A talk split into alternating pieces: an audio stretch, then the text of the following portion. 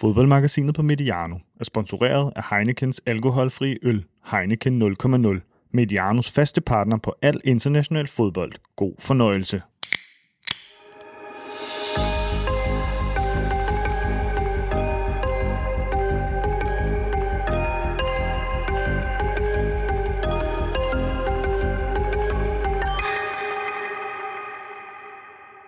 Velkommen til fodboldmagasinet på Mediano med Peter Sørensen og Asger Hedegaard Bøje i panelet.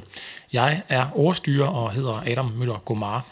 Asger er journalist på øh, Weekendavisen, forfatter til en del bøger, blandt andet en sammen med øh, Peter også. Øh, Peter Sørensen, fodboldtræner og har selv en flot spillerkarriere bag sig. Velkommen tilbage. Tak for det. Til begge to her på den anden side af, af sommeren, hvor øh, vi altså er klar til endnu en øh, ny stærk sæson med fodboldmagasinet, hvor øh, vores partner igen, som det også var øh, før sommerferien, er øh, Heineken 0,0. Og den, Ah, den her gang, Hvad sker der? Hvad sker den der? her gang, så sker der altså noget, ikke? Ej, det er flot. Iskold Heineken 0,0, pakket sirligt i øh, køletaske, så øh, den kunne klare transporten i, øh, i bilen. Ah, det er Og godt. jeg har øh, oplukker med her. Øh, så kan jeg lige øh, få lidt til ganen. Asger, du står for, du står for den sag med oplukningen. Ja. Og øh, ja, flaskeudgaven, der kan meget godt lide den. det er lækkert, Ja, det det giver lige lidt, lidt ekstra, ikke? Flaskeøl, det, er, det slår dåse. ja, det gør det altså bare. Nu har vi haft nogle rigtig, rigtig varme dage i øh, Danmark, og så er sådan en her bare rigtig fin at, øh, at læske sig øh, med. Jeg skal køre hjem igen herfra. Det, er Det kan du jo flere, godt. der skal, det kan vi jo. 0,0. Det kan vi jo sagtens. Mm. Det kan også være, der er andet i, i køledisken her. Lukker det igen. Nå. Til, til senere, men det øh, tager vi senere. Øh, tak til Heineken for øh, ølene også. De er sendt direkte fra partneren og her Direkte fra til, Holland. til os direkte fra Holland, ja. Lige hentet med lufthavnen her. Øh, og tak for at være partner på fodboldmagasinet på Mediano også her i, i den nye sæson til Heineken 0,0. I den her første udsendelse, skal vi lige skåle først? Jo, Ja. Ja, lad os gøre det. Skål. Skål. Skål. Skål.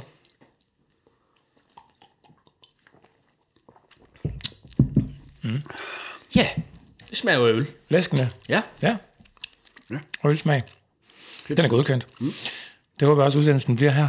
Det er en udsendelse, der skal handle om øh, første øh, punkt, FC Barcelonas desperation, og øh, punkt to, de store målsætninger, som øh, alle klubber har forud for de her nye sæsoner, der jo øh, åbner op nu her og er begyndt stille og roligt.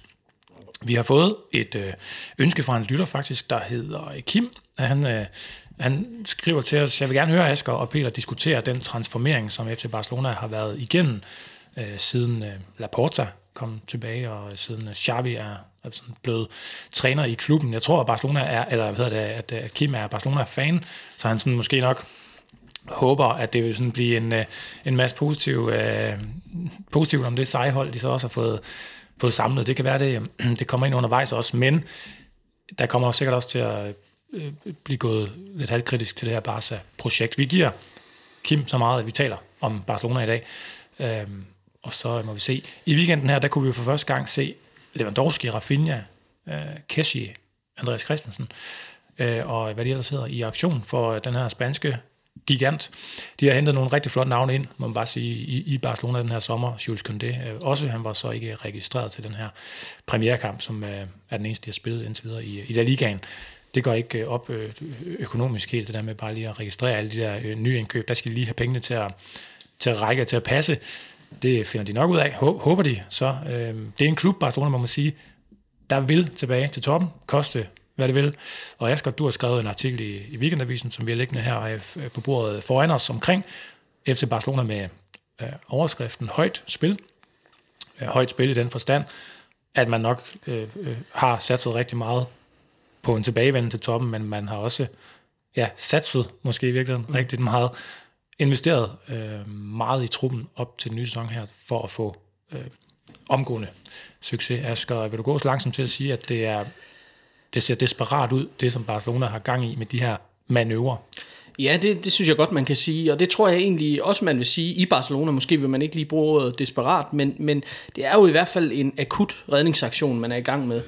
Og i det her øh, begreb om højt spil, det kan jo godt lyde lidt negativt, men, men, øh, men jeg mener egentlig også, at det... Øh, Altså det kan sagtens tænkes, at det er vejen ud for Barcelona. Altså man kan sige, at Joan Laporta, som er kommet til som præsident efter de her turbulente år under øh, øh, hans forgænger, Bartomeu, hvor, hvor øh, det ikke gik øh, særlig godt, hverken på banen, øh, men især heller ikke uden for banen, og, og, og økonomisk har man jo virkelig sat til øh, ved meget ja, hasarderet øh, lønpolitik, og det kan vi komme tilbage til også, og transferpolitik osv., men, men for Laporta, øh, altså Laporta kender ikke andre veje end øh, en, øh, en, en, en, hvad skal vi sige, den direkte vej mod succes.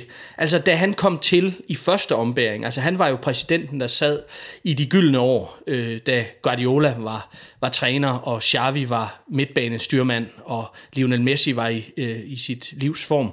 I de her år omkring 2008 til 2012-13, der var Laporta jo præsident, og han... Øh, og, og, og dengang, kan man sige, der satte han det sportslige i front. Altså, øh, den, øh, den metode, han brugte dengang, var jo ligesom, hvis vi kan blive de bedste på fodboldbanen, så kan vi også øh, blive de største økonomisk. Altså, det var den vej rundt. Det var ikke, øh, nu opbygger vi en økonomi, som gør, at vi så kan, kan, kan være stærke ude på fodboldbanen. Det var øh, det, det, det var det sportslige, der var drivkraften. Og det er også det, jeg ser nu, af den strategi, i hvert fald udefra set, som han anlægger her. Altså, at det skal være de her nye indkøb. Rafinha fra Leeds, Andreas Christensen fra Chelsea, Kessier fra, fra Milan, øh, Lewandowski selvfølgelig, øh, kun det, som du også nævnte. Det skal være den her flok af fem klassespillere, som man har købt ind den her sommer, hvor, hvor alle troede, man måske skulle spare og spænke. Det skal være den, øh, den håndfuld klassespillere, som skal være med til at løfte en i forvejen en god trup, øh, til at blive spanske mester, og måske endda gøre noget stort i Champions League, som man jo de seneste mange år har skuffet i, og er, er gået ud år efter år med store nederlag mod de andre europæiske konkurrenter. Så for mig at se, er det sådan Laporta Classic, det her med at, øh, og, øh, og skal ud og vise sig øh, på fodboldbanen, og så må det økonomisk ligesom komme efter. Det var jo de sportslige år under Guardiolas ledelse dengang, første om, omgang øh, Laporta var præsident, der skabte fundamentet for, at Barcelona gik fra at være en stor klub til at være en superklub, og til at være måske den, den allermest, altså den, den førende klub i verden, måske sammen med Real Madrid, men, men på mange måder den førende klub i verden øh, i de år. Ikke kun øh, sportsligt, ikke kun økonomisk, men faktisk også på den måde, vi alle sammen begyndte at tale om fodbold på. Altså det var ligesom, de satte baren, de satte, øh, de satte standarden for, hvordan fodbold skulle spilles. Øh, og det er der ingen tvivl om, at det er det, Laporta han, øh, han gerne vil igen. Man kan sige, den store forskel fra dengang til i dag, eller der er to. Den, den ene forskel er, at økonomien øh, er, øh, er i ruiner. Altså, at der er ikke særlig meget at komme med. Altså, hvis det her skud i bøssen den her sommer ikke lykkes, så ser det rigtig svært ud næste sommer, fordi Barcelona har en milliard gæld, og bliver ved med at tabe penge, og bliver ved med at udbetale øh, øh, skyhøje lønninger. Øh, det, det er den ene forskel fra, fra første gang, han var på posten. Og den anden forskel er, at øh, La Masia, altså ungdomsakademiet i Barcelona, dengang var jo, altså producerede jo topspiller topspillere efter topspillere efter topspillere. Altså spillere som Piqué, Puyol, Xavi, Iniesta, Messi, Pedro, hvad de ellers hed, Busquets. og det gør man jo ikke på samme måde nu. Selvfølgelig kommer der spillere op, altså Gavi, øh, Pedri, øh, nogle af de her øh, spillere, dygtige, dygtige unge spillere, som nok skal blive, blive store profiler. Men La Masia er ikke den der rugekasse for, for verdensklasse spillere, som den var for 10-15 år siden. Øh, så der er klart nogle udfordringer for klubben der. Peter, med sådan din øh, indsigt i, hvordan en, en fodboldklub øh, drives normalt, og man kan sidde som øh, træner og have en masse ønsker også om at forstærke i truppen osv., men så banker man måske på hos dem, der står for at bruge pengene, og de siger, at det, det har vi altså ikke lige råd til nu. Og så. Har du, ligesom mange andre, ligesom jeg i hvert fald, undret, undret dig, når du har kigget på Barcelona og, og, og den økonomiske side, man har hørt beskrevet, og så det, der er foregået med, med, med transfer ind? Ja, altså man, jeg er overrasket over, at de otte kunne tage øh, fra den hylde i den situation, de er. Jeg så også, at Jürgen Klopp han undrede sig øh, et eller andet sted. Øh, for det må man jo gøre, når man hører, at deres øh, økonomi er øh, i øvrigt også for mig at se, eller i hvert fald sådan udefra set, urensagelige veje er blevet så elendig fra at være så øh, overlegen og så stor, at man for ikke mange år siden jo øh, kunne være så forbindelig, at man havde UNICEF på brystet, i stedet for at have et eller andet bettingselskab, som jo, øh, eller andre tvivlsomme etiske øh, forhold i forbindelse med deres forretningsmodel. Men der var de jo forbindelige, øh, fordi de havde det her, øh, den her helt øh, fabelagtige gode økonomi, fordi at de var en så fabelagtig stor og stærk og god klub med alle næsten de bedste spillere. Og derfor så kunne de være forbindelige og eksemplariske, øh, både øh, i forhold til, til deres øh, forretningsmodel, men jo også i forhold til det spil, som de leverede. Altså, de var, de var ikke alene effektive, de, de havde de lækreste spillere, de spillede, spillede det mest lækre fodbold og fik de bedste resultater. For ikke så mange år siden, det var Cruyff, og i forlængelse af Cruyff var det en af hans sønner, så at sige Guardiola, som øh, gik tilbage til det, som han havde lært af Cruyff, som den store lærermester, og i min barndom, øh, som jo er væsentligt længere tilbage end jeres eksempelvis, men dog alligevel, var det Allan Simonsen, som var dernede sådan med et dansk islet, men som jo også var Europas bedste spiller i slutningen af 70'erne og starten af 80'erne. Og det var de spillere, man, man var vant til at se. Det var der, hvorfra man skulle øh, modtage øh, de nye strømninger og se de bedste spillere spille sammen på en øh, ja, lækker og betagende øh, og eksemplarisk måde. Det er ikke så længe siden, da, da, da man i DBU øh, skulle lave den, den røde tråd, tror jeg det hed øh, dengang, hvor man forsøgte at, at, øh, at finde en vej, af hvilken vi ville øh, opnå større styrke øh, i dansk fodbold.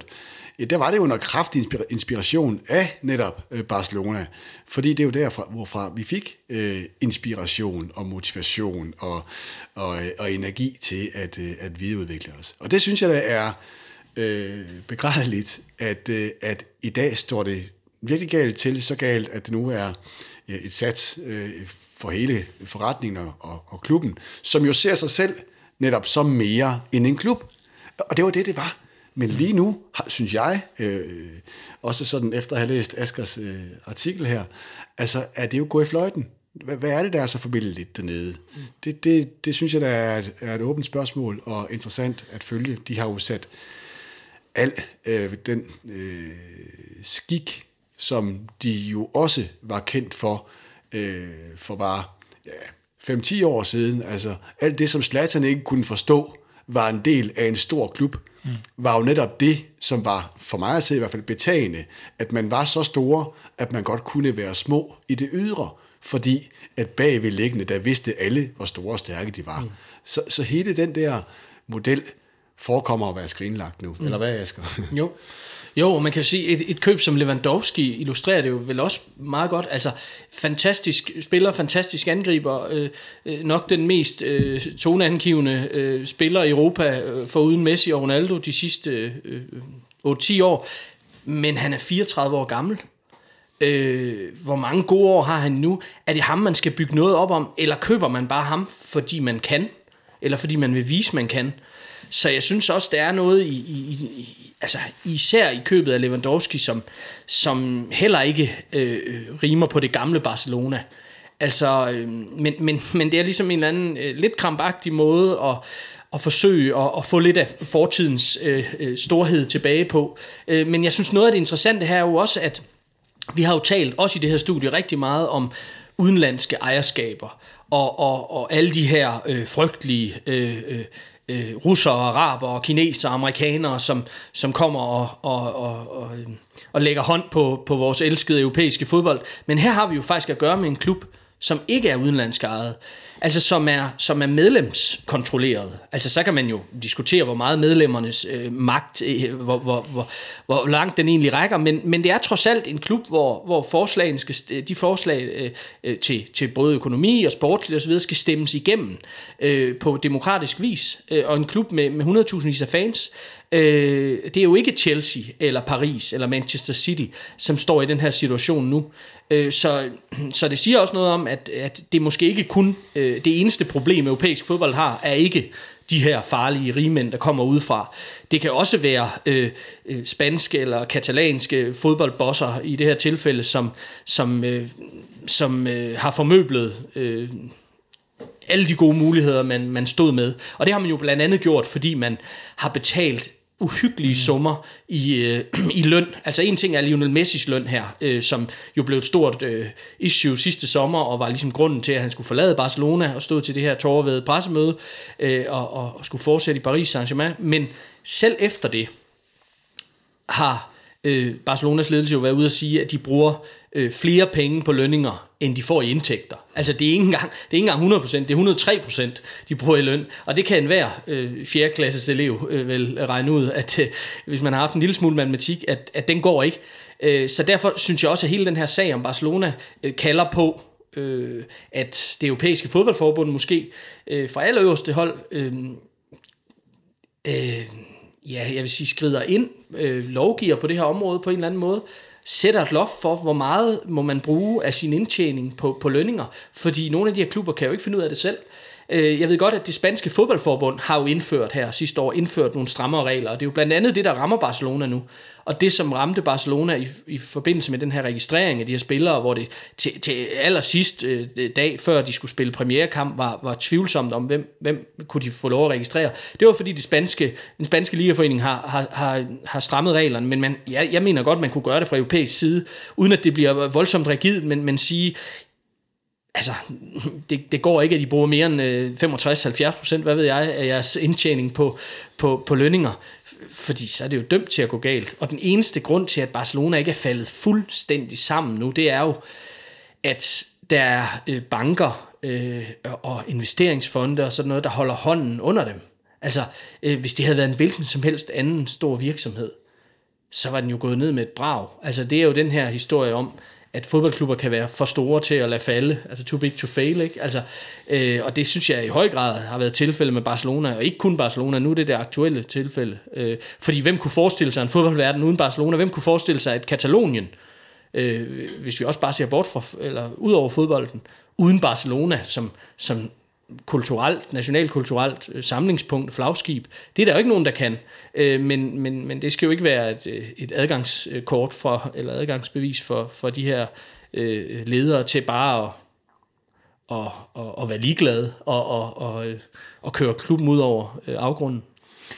Er det, er det 10 år siden eller noget retning, at man droppede det der blanke bryst og smide Ja, det må det være på. efterhånden. Man havde den der overgang ikke fra det blanke, den blanke brystkasse UNICEF, til UNICEF ja. øh, og, og til Qatar Foundation, ja. som jo også blev præsenteret som en, en velgørenhedsorganisation, hvilket det også er, men man kan sige, det var så bare indgangsporten øh, for, for Qatar, øh, selvfølgelig til Qatar Airways. Ja.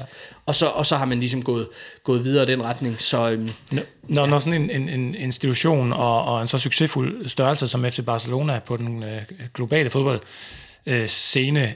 Altså for 10 år siden, så må give køb på, på, på principper, hive øh, bettingsponsorater og alle mulige andre øh, Qatar-penge øh, og alle de penge ind, de overhovedet kan, for at, øh, at øh, kunne klare et overforbrug i, i et årti nu, for at kunne dække lønninger. Mm. Øh, er det, Peter, er det et sygdomstegn i forhold til, hvor fodbolden, for det her var en af de største møller virksomheder, der kørte, men selv de løber så stærkt, at de ikke kan følge med nu og præstere, og det er lang tid de har vundet Champions League i øvrigt også, så det hænger måske meget godt sammen, men, men de, de halser efter, selv FC Barcelona halser efter.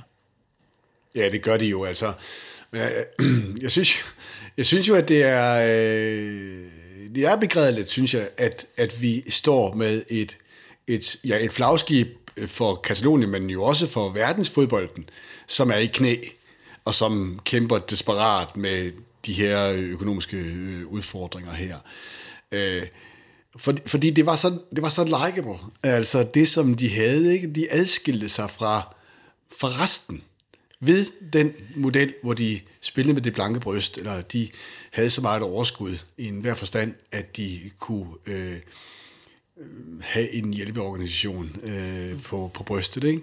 Og til så, at de står her og har de har vel ikke mistet det hele. Altså, der er jo en pæn sandsynlighed for, at de kommer til at ende i toppen af, af den spanske liga stadigvæk. Ikke? Men, øh, men sådan i forhold til der, hvor vi har kendt dem i mange år, der, der synes jeg virkelig, at det er ærgerligt, at de befinder sig der, hvor de er i dag, i en hver forstand. Øh, og, og, og de havde jo også en model, hvor man kan sige, det var, øh, det var atypisk, at man hentede en spiller som Zlatan ind, ligesom det er atypisk, at de henter Lewandowski ind nu, fordi det er en helt anden, altså i virkeligheden er det jo en fuldstændig anden model, end, øh, end det, de har været kendt for. Både i forhold til at købe store spillere, øh, frem for at udvikle dem selv. Mm. Altså fordi det, hvis de skulle have været altså en, en anden vej ud af den krise, som de er i, har jo været at rendyrke mm. Deres, øh, deres egen avl, ikke? Altså det her, det er jo det, vi taler om i Danmark lige i øjeblikket, der er der klubber, som forbilledeligt øh, udvikler til eget førstehold, øh, hvor de får kampe, altså hvor man virkelig har sat på en talentudvikling, øh, udvikling. en talentudvikling, som vi måske bedst kender fra øh, Nordsjælland og Silkeborg, øh, som er nogle af de mest succesfulde, øh, i øjeblikket i hvert fald på dansk grund, øh, hvor der er en model, der virker, og som er bæredygtig, som er økonomisk bæredygtig også. Men selvfølgelig øh, vil der også kunne indvendes øh, en betænkelighed i forhold til den vej, fordi som nogen siger, man vinder ikke mesterskaber med mælketænder, men det kunne godt være vejen af, hvilken man kunne gå i Barcelona, fordi at man traditionelt har været så utroligt dygtig til mm. at hente øh, spillere op fra deres akademi, og så kun lige suppleret med de helt rigtige typer. Altså tydeligst i den periode, som jeg ved ikke, om I kan huske, men der hvor man øh, altså kun måtte have tre udlændinge på, på banen ad gangen. Og det flugtede fint med, med Barcelonas model, fordi de var dygtige, og, og med tiden op til og med især Guardiola, altså øh, brugte spillere fra eget akademi, de kunne simpelthen ikke finde nogen rundt omkring, der passede bedre ind i måden at spille fodbold på, end dem de selv havde uddannet og udviklet. Så var der selvfølgelig, at man kunne hente de største stjerner ind, og det, det, det er man jo nødt til i en, i, i en sådan sammenhæng der, hvor man skal vinde ikke alene mesterskaber nationalt, men man skal vinde øh, det største, altså trofæ, som nu er inden for, eller med i spillet. Ikke? Øh, men jeg, jeg synes bare, at det er lidt, det er både lidt underligt, synes jeg, og også lidt øh, ærgerligt og betænkeligt, at man ligesom, synes jeg, i den grad øh, er, øh, som du også skriver øh, og taler om, Asger, altså desperat, så desperat, mm. at man ikke engang tror på sin egen model længere. Øh, fordi man kunne jo godt forestille sig, at i virkeligheden ville der være spillere, som ville passe bedre ind, end nogle af de spillere, som ganske vist er for en høj hylde, men det er vel ikke allerhøjeste hylde alligevel. Det er bare en kæmpe løn, og det er en kæmpe mm. omkostning, der er. Det, det, det er jo også tankevækkende, at det er, altså det er transferfrie spillere, mm. det kan jo være meget fornuftigt, men det er sjældent, at de allerbedste spillere bliver transferfrie. Ja. Men jeg synes, det er en rigtig god, god pointe. Altså det her med, at, at, at var det her sket, altså det her kollaps sket i klubber som Chelsea, Manchester City, Paris, så vil man sige, okay, jamen det er den eneste vej, I kender frem. Ja. Altså selv når I står med, med øh, halvandet ben ud over afgrunden, så, øh, så bliver I ved med at, at købe spillere, og I bliver ved med at hente nye ind, fordi det har I altid gjort. Men lige præcis Barcelona, der har vi jo set for ikke så mange år siden, altså hvor, hvor, hvor stor en kvalitet, og ikke bare for at være noget andet og mere end andre fodboldklubber, men fordi man faktisk, at de faktisk blev bedst af det. Mm, præcis. Øh, og og det, det synes jeg også er, er hammerende ærgerligt, at man ikke at man ikke gør det, med, og jeg tror, det hænger sammen med det, som fodboldklubber også er i dag. De er også øh, øh, brands, og de er øh, globale ja, varemærker, som hele tiden skal holdes øh, kørende. Altså mm. det var jo en, en strategi, som ærkefjenden Real Madrid under Florentino Pérez i hans første øh, embedsperiode der tilbage til Galacticos for, for 20 år siden. Det var, jo, det var jo ham, der ligesom iværksatte det som den første. Det her med, at man skal, der skal ikke være, jeg tror han sagde et eller andet med, der skal ikke være et øjeblik, hvor der ikke er nogen på kloden, der tænker på Real Madrid. Og det kan, de, og det kan man jo gøre, hvis man vinder fodboldkampe, men det kan man også gøre, hvis man køber Figo og Zidane og Ronaldo og Beckham. Og hvis man hele tiden sørger for at holde gang i den gryde, og, og det øh, tror jeg simpelthen, at det Laporta må have vurderet. Altså det er enormt vigtigt for Barcelona at holde gang i den her kommercielle gryde. Mm. Øh, fordi øh, i gamle dage, hvis vi går nogle år, årtier længere tilbage, så vil man jo netop sige, vi bygger op fra bunden. Og så har vi de næste 4-5 år, der skal I ikke regne med os, men vi kommer tilbage på et tidspunkt. Ja den tålmodighed er der slet ikke længere. Ja. Og det er jo ikke kun Barcelonas skyld, det er jo ligesom fodboldverdenen, mm. øh, der, der kører i det gear. Men de slider jo alligevel. Altså, de, det er jo ikke kun nu, det er jo i en årrække, mm. hvor de har slidt med resultaterne. Ikke? Ja. Og, så, og så er det bare, jeg synes, at det er, det er, lidt, det er både ærgerligt og underligt, at, øh, at man ligesom skylder øh, sin ellers øh, eksemplariske øh, model, koncept, strategi ud med badevandet. Mm. Fordi det kunne godt være, at det var det, også når man nu har sat Xavi ind, mm. som jo i den grad har øh, personificeret Barcelona, både ved, sin, ved, sit, ved sit væsen og sit spil. Mm. Altså hvis man ligesom skal tænke på nogle spillere, der har personificeret øh, både klubben Barcelona og, øh, og spillet på banen, altså Barcelona-modellen, konceptet, mm. af hvilken man så kunne nå til tindernes top, øh, ja, så er det ham, ikke? Og mentaliteten ja, også. Ja, præcis, ikke? Mm. Altså den der, øh, som jo Zlatan, for eksempel, med sin øh, Balkan-etik, øh, havde svært ved at forstå, ikke? og ikke kunne indordne sig under. Og, ja, han synes, at både Messi og, og Xavi var dukse, dukse Ja, nemlig ikke, at de kom kørende i deres latterlige A3'ere, ikke også? I stedet for, at man kom i den der Lamborghini, som man havde råd til, ikke? Altså, alt det der, det kunne Xavi jo være den helt perfekte øh, fanebærer for. Og så kan man jo håbe for Barcelona, at de talenter, der trods alt er, nu nævnte jeg før Gavi eller Pedri, eller nogle af de her rigtig dygtige unge spillere, mm. at de så kommer til at lyse her under Xavi. Ja. Fordi det er jo rigtigt, det er den der den der kongerække-tænkning, de har i Barcelona, altså øh, Rinus Mitchell, hvis vi går helt tilbage til mm. 70'erne, den store hollandske sådan, innovator, hans nøglespiller på banen var Cruyff, og så kom Cruyff i 80'erne, slut 80'erne. Hans nøglespiller var, var Guardiola, og så kom Guardiola, og hans nøglespiller var Xavi, og nu kommer mm. Xavi. Og det er ligesom hele den der række, de godt kan lide at fortælle, og som også giver rigtig god mening. Øh, og, og, og der kan man jo sige, bliver Gavi eller Pedri måske den næste Xavi? Det kan godt være, øh, men, men de står lidt alene med det nu, mellem det her virvar af internationale spillere fra hele verden, der er hentet ind. Og Peter var lidt øh, tidligere inde på det her Jørgen Klopp-interview. Det var et interview i, i Kigger, hvor han var ude og sige, at øhm, han forstod ikke, hvordan øh, Barcelona så kunne gå ud og bruge øh, penge, som, som de ikke har lige nu. Og Klopp fortalte, at hans kreditkort blev spærret to gange, fordi der ikke var flere penge på. Han indrømmede så, at det trods alt var et stykke tid siden. var så studerende. jeg tænker heller ikke, at han har de problemer længere.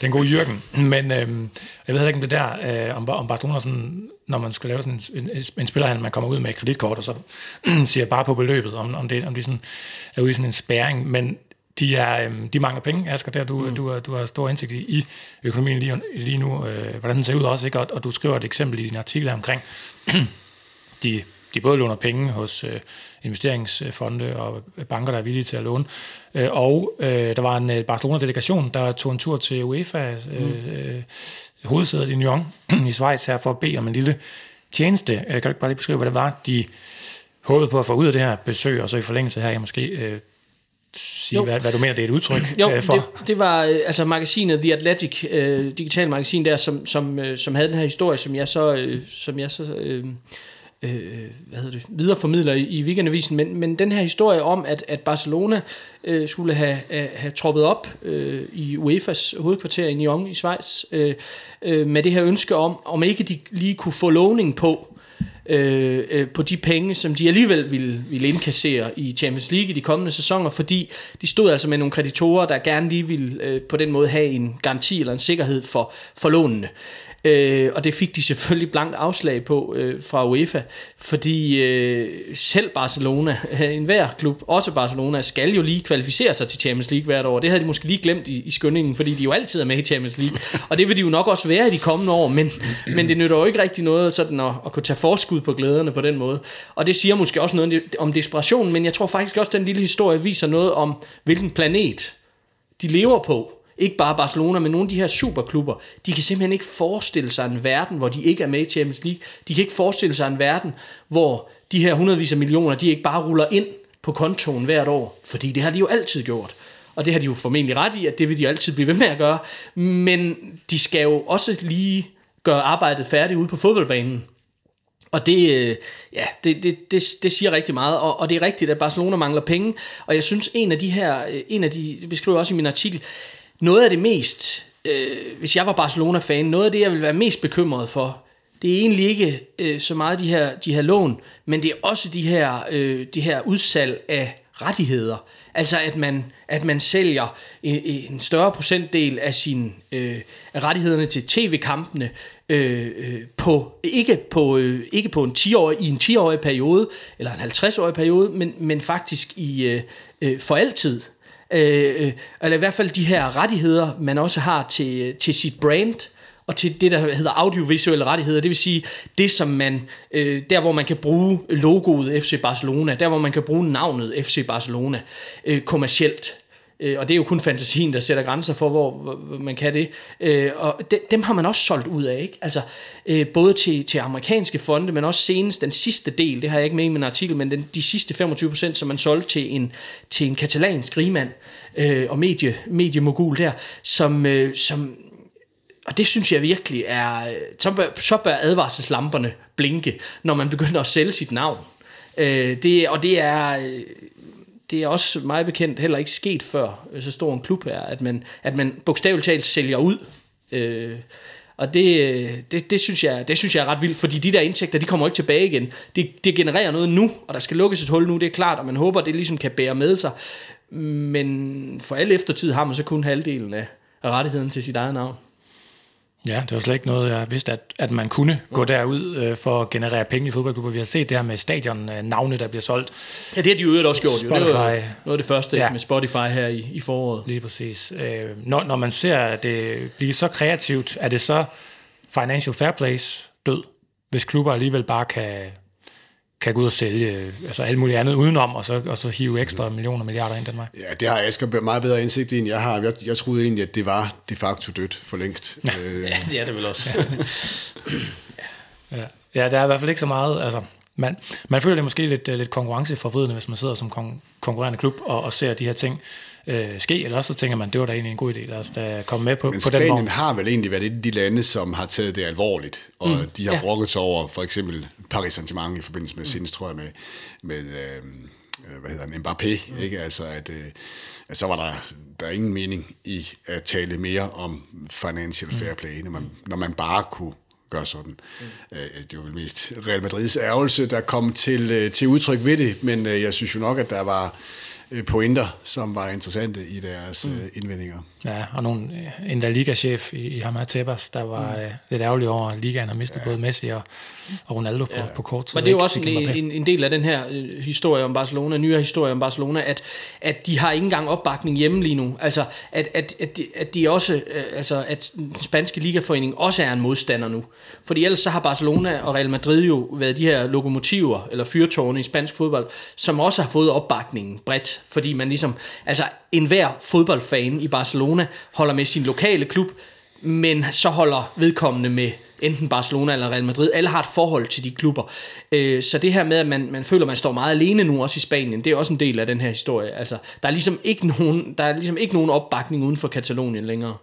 Som Barcelona-fan kan man jo godt høre den her kritik, der kommer som, øh, som sådan lidt en, en misundelse. De har jo, øh, de er jo egentlig bare gang i, i at genopbygge et rigtig godt hold. Man har bygget øh, nærmest et, et dream team igen, når man ser dem gå på banen der i lørdag, så er det jo men fantastisk er det, spændende. Er det det alligevel? Jeg synes, altså, at det er fantastisk spændende med, med at se Lewandowski. Han er ja. godt nok blevet lidt, lidt gammel, men jeg tænker, han skal nok lave uh, sin, sin 30-35 mål i La Liga. Det tror jeg ikke, der, der Nej, men, men, men jeg er faktisk lidt enig med Peter, der lige hurtigt øh, i forbifarten nævnte det her med, om det er spillere fra allerøverste hylde. Det synes ja. jeg egentlig godt, man kunne tage lidt fat i. Altså fordi Andreas Christensen er dansk, og vi er stolte af ham. Dygtig spiller, selvfølgelig. Kessier, Rafinha, de her spillere. Men jeg vil også vurdere dem som spillere på næstøverste hylde. Ja. Altså, det, det, det, er jo det er ikke... Altså, nu kan man sige, de får Lewandowski, hvis kontrakt er løbet ud for øh, Bayern München, men, men det er jo spillere fra spillere fra Leeds, det er spillere fra ja. Milan, det er Andreas Christensen, hvis kontrakt også er udløbet. Øh, det er kun det, som er en god spiller for Sevilla. Øh, men, men det er jo ikke øh, det er jo ikke Paris og City og, og Juventus og Bayern spillere, altså i deres i deres prime de henter. Det, det, øh, så det synes jeg, altså ja, de har et rigtig godt hold, men de har for mig altså ikke et hold der er i nærheden af det hold de havde for 10 år siden. Nej, og vel heller ikke i, i, i nærheden af for eksempel et hold som City's. Nej vel, eller med de stjerner, som der er i Paris. Altså det, det, det, det synes jeg ikke, og det var jo netop det, som man ellers... Altså et første valg for enhver øh, af de allerbedste spillere mm. var jo øh, enten Barcelona eller Real Madrid. Øh, og der er de jo ikke mere. Altså Barcelona, altså i forbindelse med, med Hollands skifte der mm. til, øh, til City, ikke? Altså, jeg kan ikke huske, om Barcelona var overhovedet nævnt i den sammenhæng. Mm. Altså, og det, det synes jeg, der er... Øh, Ja, det er i hvert fald et tegn på, at de øh, befinder sig et andet sted. Og derfor kan det jo, som du også nævnte før, Peter, det, kan jo, altså, det er meget øh, sandsynligt, at de bliver nummer øh, to mm. eller tre, mm. eller, øh, eller hvad de gør i den spanske liga.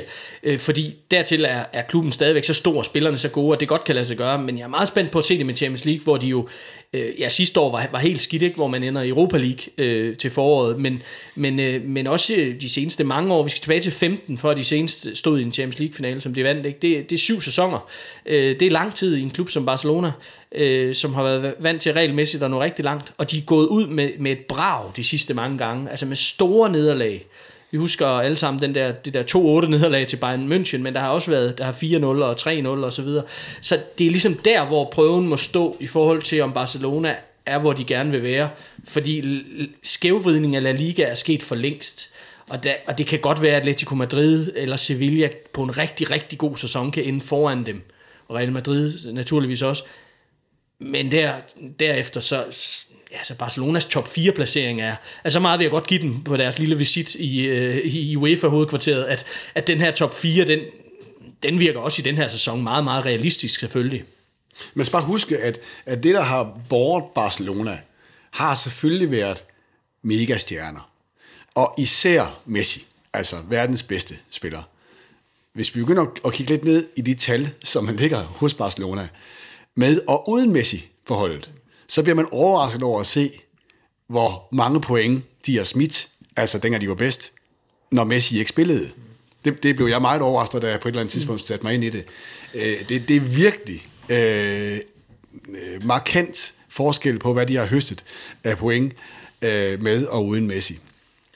Når man så tager ham ud, for det er han jo, og man tager verdens bedste spillere og spillere ud af holdet, som ellers har været det kendetegnende ved Barcelona.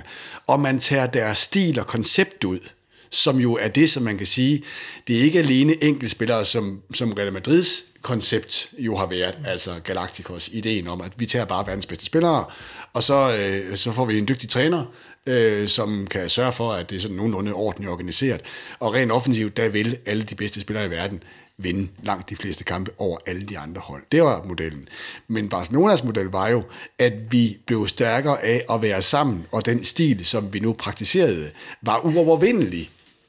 Altså ved det, ikke? Sådan altså, at man virkelig havde en synergieffekt. Men hvis den også er væk, så har du både øh, malket øh, holdet for, eller malket, du har, du har øh, sendt øh, øh, modellen, og du har ud, og du har øh, ikke længere mulighed for at have de bedste heller. Og, og hvis det havde været deres competitive edge blandt de allerbedste i verden, mm. så er der altså nogle forhold, hvor de vil være kraftigt reduceret, og der er nogle faktorer, som er gået ud af den ligning, som har bragt dem op på den allerøverste hylde igennem ja, alle tider næsten, som vi kan mm. huske ind i. Men det er anderledes i dag, ikke? Mm. Ja, der er jo øh, også... Øh, der er også en del, der byder på, at Barcelona godt kunne øh, vinde mesterskabet allerede i den her øh, sæson. Og jeg vil også sige, altså ja, nu byder jeg på, at Lewandowski kommer til at lave en masse mål, og jeg synes jo også, at han er, hvis man skulle finde en erstatning øh, for, for Messi, det kan man selvfølgelig ikke, men han er det, det, det, det verdensstjerne navn, som Barcelona også havde brug for. Man kan jo høre vores, øh, vores Mediano La Liga sæsonoptakt, øh, hvis man vil høre mere om, om Barcelona også, hvor de, de snakker sådan også om det sportslige, øh, Morten Blindvad vurderer det her Barcelona-hold, og jeg tror faktisk, han har dem, han tror på, at de, de slår Real Madrid i den her sæson og, mm. og, og, og vinder øh, det her mesterskab også. Altså, vil sige, de der, uh, Andreas Christensen var jo også en spiller, Chelsea gerne ville have beholdt. Kun det ville Chelsea gerne have, havde skrevet kontrakt, mm. øh, eller havde noget på plads, ikke? men Barcelona var hurtigere, og han ville øh, gerne dertil. Øh, Rafinha, hvis ikke øh, han allerede er en stor stjerne på næsten øverste hylde, med det vi har set ham gøre i Leeds de sidste par sæsoner her, så, så tror jeg, han bliver det i løbet af meget, meget kort tid. Øh, så jeg tror også, de har skabt et hold, som... Øh, jeg tror måske ikke, de kommer til at slå Real Madrid, men de kommer til at presse dem mm. øh, øh, deroppe af. Og det vil jeg da også håbe. Altså, ja. jeg håber, at det, er, at det er sådan, det er, fordi jeg synes, at Barcelona pynter mm. øh, i, øh, i verdensfodbold, den europæiske øh, Champions League, øh, og at, øh, at de øh, genfinder sig selv i, i, i toppen af hierarkiet. Mm. Men de starter faktisk et stykke nede, synes jeg. Også øh, måske mest tydeligt øh, ved bare at kigge på resultaterne de, de seneste år, som Asger øh, ridsede op før, ikke? Altså, hvor de jo ikke nærmest ikke var konkurrencedygtige. Altså, de kunne ikke, kunne ikke kvalificere sig fra gruppespillet sidste år i, øh, i Champions League. Altså, helt uhørt, ikke? Så, så de står et sted, man kan sige, hvis de skal tilbage til det niveau, som øh, City og Liverpool og Bayern München og Paris Saint-Germain har så, så skal der altså tages nogle store skridt, øh, uset store skridt for en så stor klub som øh, Barcelona. Og jeg synes også, det er rigtigt, som du nævnte før, Peter, det her med Messi, øh, Messis betydning, fordi øh, det er jo ikke noget, der er opstået. Altså den her krise, også sportslig krise, måske i gåseøjne, fordi de stadigvæk er et stort og godt hold, men, men, men er langt fra fordomsstyrke. Det er jo ikke noget, der er begyndt den her sommer. Det er heller ikke noget, der er begyndt sidste sommer, da Messi øh, forlod dem. Men Messi har ligesom dækket over mm. øh, de mangler, fejl og mangler, der har mm. været øh, sportsligt igennem de seneste mange år, som jeg ser det. Øh, også de år, øh, hvis vi nu er en, en 3-4 år tilbage, også de år, hvor Barcelona vinder det spanske mesterskab, men hvor Messi stadigvæk har det her fantastisk høje niveau, og scorer i hver eneste kamp, og lægger op til scoringer, og er den der, det naturlige omdrejningspunkt øh, konstant i sportsligt i klubben.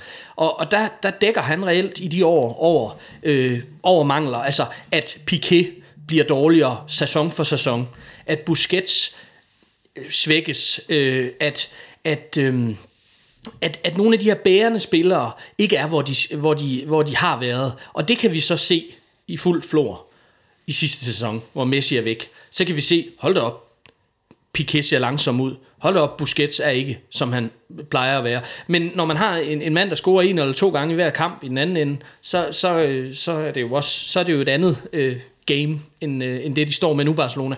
Og der skal de jo håbe på at få den her målmaskine ind, som Lewandowski. Og nu har vi jo på bånd her, Adam, at du siger 30-35 mål. Er det så i alle, alle sæsonens turneringer, eller i La Liga? Det tror jeg, det er bare La Liga-mål. Okay. Det, han, I Bayern, der er det bare, det har bare været tryk play, ja, så der er 40 mål på sæson. Ikke? Så hvis vi lige sætter den lidt ned, så, så er det 30. Men der har han også været øh, et sted, hvor, hvor, hvor han ligesom har passet fuldstændig ind, ikke? og det bliver spændende at se det der med, at han, at han nu skal altså han er jo en anden type angriber, end de, mm. end de ellers har haft. Øh, men selvfølgelig har de kvaliteter, øh, som gør, at han nok skal score mål. Mm.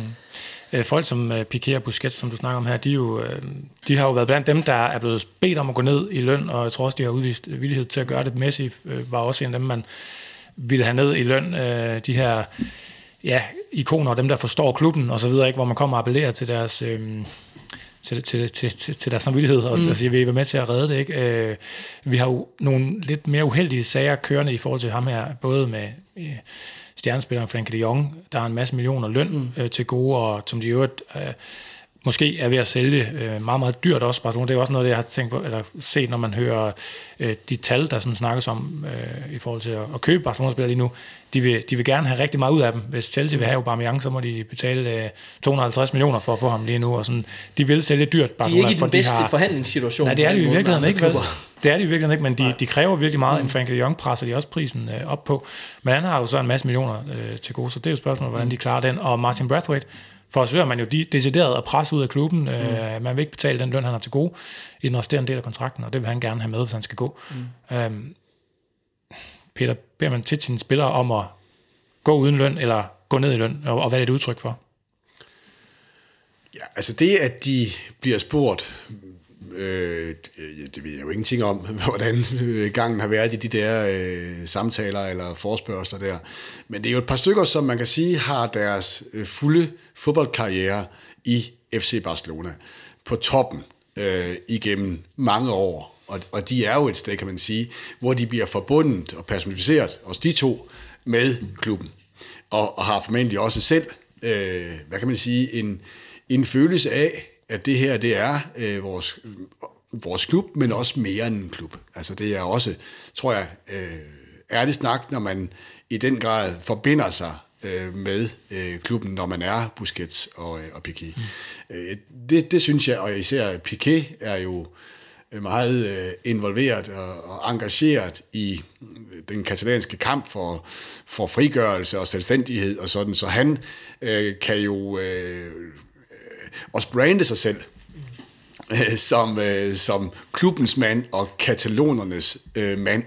Så på den måde, der, der, øh, der kan jeg da godt forstå, at øh, man kan finde overskud på på den ene eller anden måde, til at, øh, at give det tilbage til klubben. Altså, det kan jo også fremtidssikre, hvis vi skal være sådan lidt motivforskende, så kunne det jo også være, at det vil fremtidssikre deres engagement i klubben. Men, men, øh, men det er da ikke sædvanligt, at, øh, at man beder om hjælp. Altså, fra, fra sine spillere. Altså Lyngby har måske gjort noget lignende herhjemme, hvor man kan sige, øh, hvad hedder det, Friends of, øh, hvad hedder den, Lyngby, ikke? Mm. Øh, hvor, hvor, hvor man også har appelleret til øh, folk med hjertet i klubben og overskud på kontoen til at kunne gå ind og redde eksistensen af, af deres øh, hjerteklub. Så det, så det er jo ikke uset. Det er til, og det er heller ikke uset, at man presser Nej. sine spillere. Altså, det er da utrolig usympatisk og hører der ingen steder hjemme. Men øh, uden jeg så vil komme med alt for mange detaljer om mine egne oplevelser i dansk fodbold, så sker det også øh, i Danmark, at man bliver irriteret over, at... Øh, at ham der spilleren, som vi er kommet til at give lidt for meget løn, eller give en lidt for lang kontrakt, øh, der for fanden ikke vil tage imod det tilbud, som kommer fra en anden klub, således vi kunne slippe af med ham, og ikke mindst hans løn. Altså det øh, vil jeg da godt i mundret lag en gang øh, i fremtiden kunne fortælle nogle, øh, nogle autentiske historier omkring. Og det er bare ikke i orden, fordi omvendt, der, der vil man jo øh, have retten til at sige til sine spillere, der er attraktive, at grunden til, at du forlængede med os her for øh, et halvt år siden, og grunden til, at vi satte din løn betydeligt op, var, at vi lavede en aftale om, at vi ville hinanden. Mm. Så din ærgelse og skuffelse over, at du ikke kan komme til Randers Freja øh, fra Hobro, min ven, dem bør du altså lige prøve at styre, og så sørge for, at øh, du kan levere øh, på banen, som du i øvrigt har gjort, øh, øh, og derfor er blevet attraktiv. Øh, ikke? Altså, det eksisterer jo. Øh, så, så må man også tage til efterretning, at den spiller, som man godt kunne tænke sig at komme af med, faktisk øh, gør øh, sig øh, genstridig, fordi han faktisk synes, at de, dit lønkroner, som nu ligger til afhentning her det næste år eller to, for så vidt Bradway, at det er faktisk en kontrakt, som jeg godt kunne tænke mig, at I kunne leve op til. Mm. Det er da fuldstændig i orden, og fuldstændig øh, øh, respektløst øh, og stilløst, at mm. man øh, ligesom øh, spræller i forhold til i en så stor klub som Barcelona jo er. Men jeg, jeg synes også, det er, det, er, det er ret grimt at se. Altså hvis vi tager den første del først, altså pu, øh, hvad hedder det, Busquets og, øh, og Piqué. Øh, altså jeg synes næsten ikke, man kan, man kan være det bekendt som klub. Altså, men det siger selvfølgelig noget om, at lønningerne udgør så stor en del af udgifterne. Fordi når du siger, at det ikke så tit sker i dansk fodbold, så er det jo også fordi, man ikke sætter sig selv så ekstremt hårdt, som Barcelona mm. har gjort. For det er klart, hvis Piqué eller Busquets kan slippe nogle af de mange millioner, de tjener hvert år, så vil de hjælpe klubben. Men de har gjort det to sommer i træk nu. Piqué er gået ned to sommer i træk i løn, og det er ikke fordi, jeg skal sidde og, og have ondt af, af manden. Han sikkert, øh, har det sikkert rigtig fint.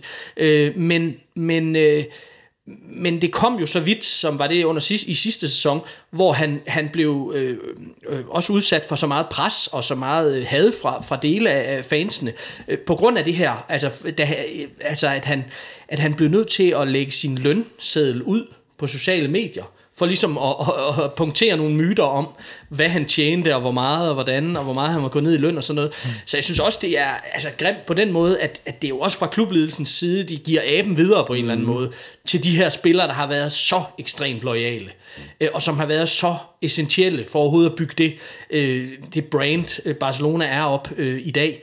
Øh, og så til, til De Jong og Brathwaite, øh, som jo også er, er nogle, nogle skøre sager. Altså det er jo rigtigt, som Peter siger, det sker jo rundt omkring det her. Vi har også hørt om de her øh, øh, spillere i italiensk fodbold, som øh, pludselig øh, er deres løn for høj, synes klubben, og så bliver de sat til at træne med, med, med ungdomsholdet, og, øh, og så... Øh, og så øh, øh og så bliver de jo øvrigt chikaneret øh, dagligt øh, på alle mulige mærkelige måder, for ligesom at ligesom få dem hurtigst muligt ud af klubben. Så det sker rundt omkring. Men altså, men, men, men det niveau, det har nået nu, kan man sige, Barcelona med Breathwaite, der bliver mødt med buråb og, og, og, og, og, og, og kommentarer fra fansene, når han møder til træning. Og, altså, det, det er jo ikke ham, der er problemet.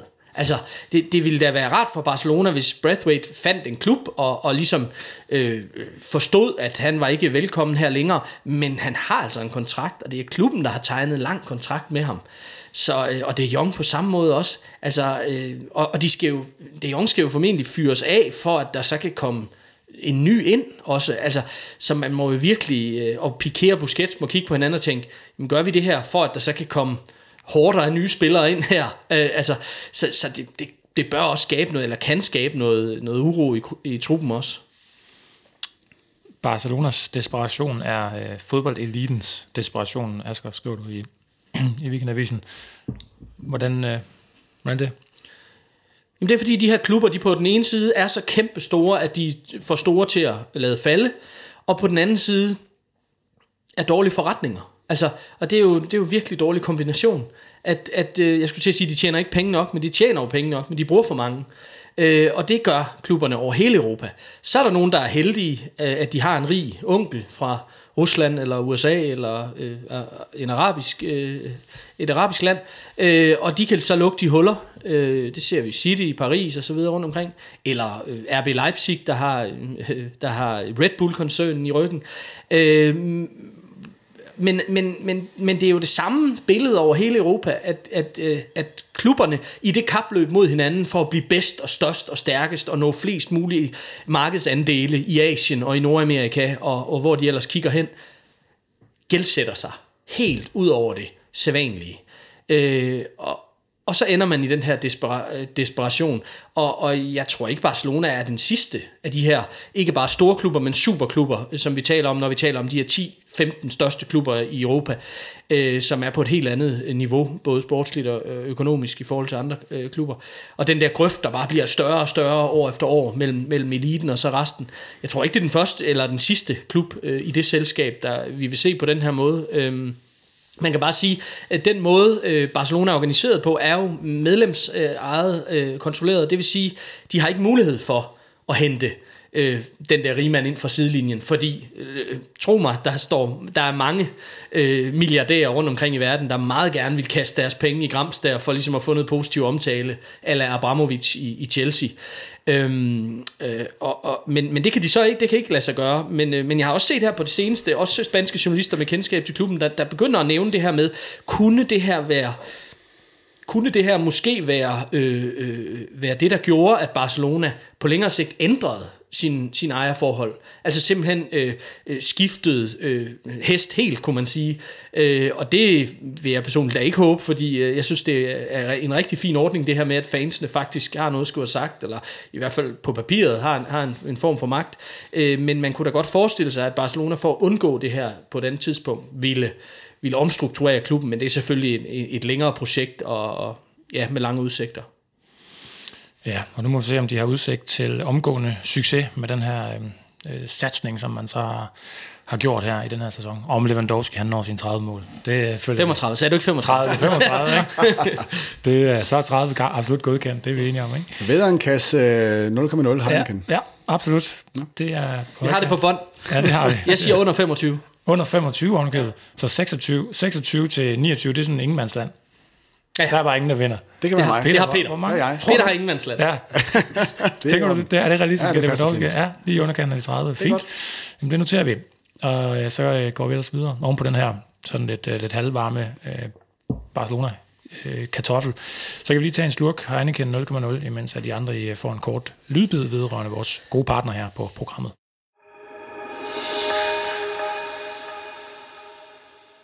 Heineken 0,0 er officiel partner på Champions League, Europa League og Europa Conference League, og vores faste partner på al international fodbold på Mediano. Vores partnerskab handler om den alkoholfri øl Heineken 0,0. Så kan du både køre hjem og være frisk på jobbet næste dag. Fortsat god fornøjelse.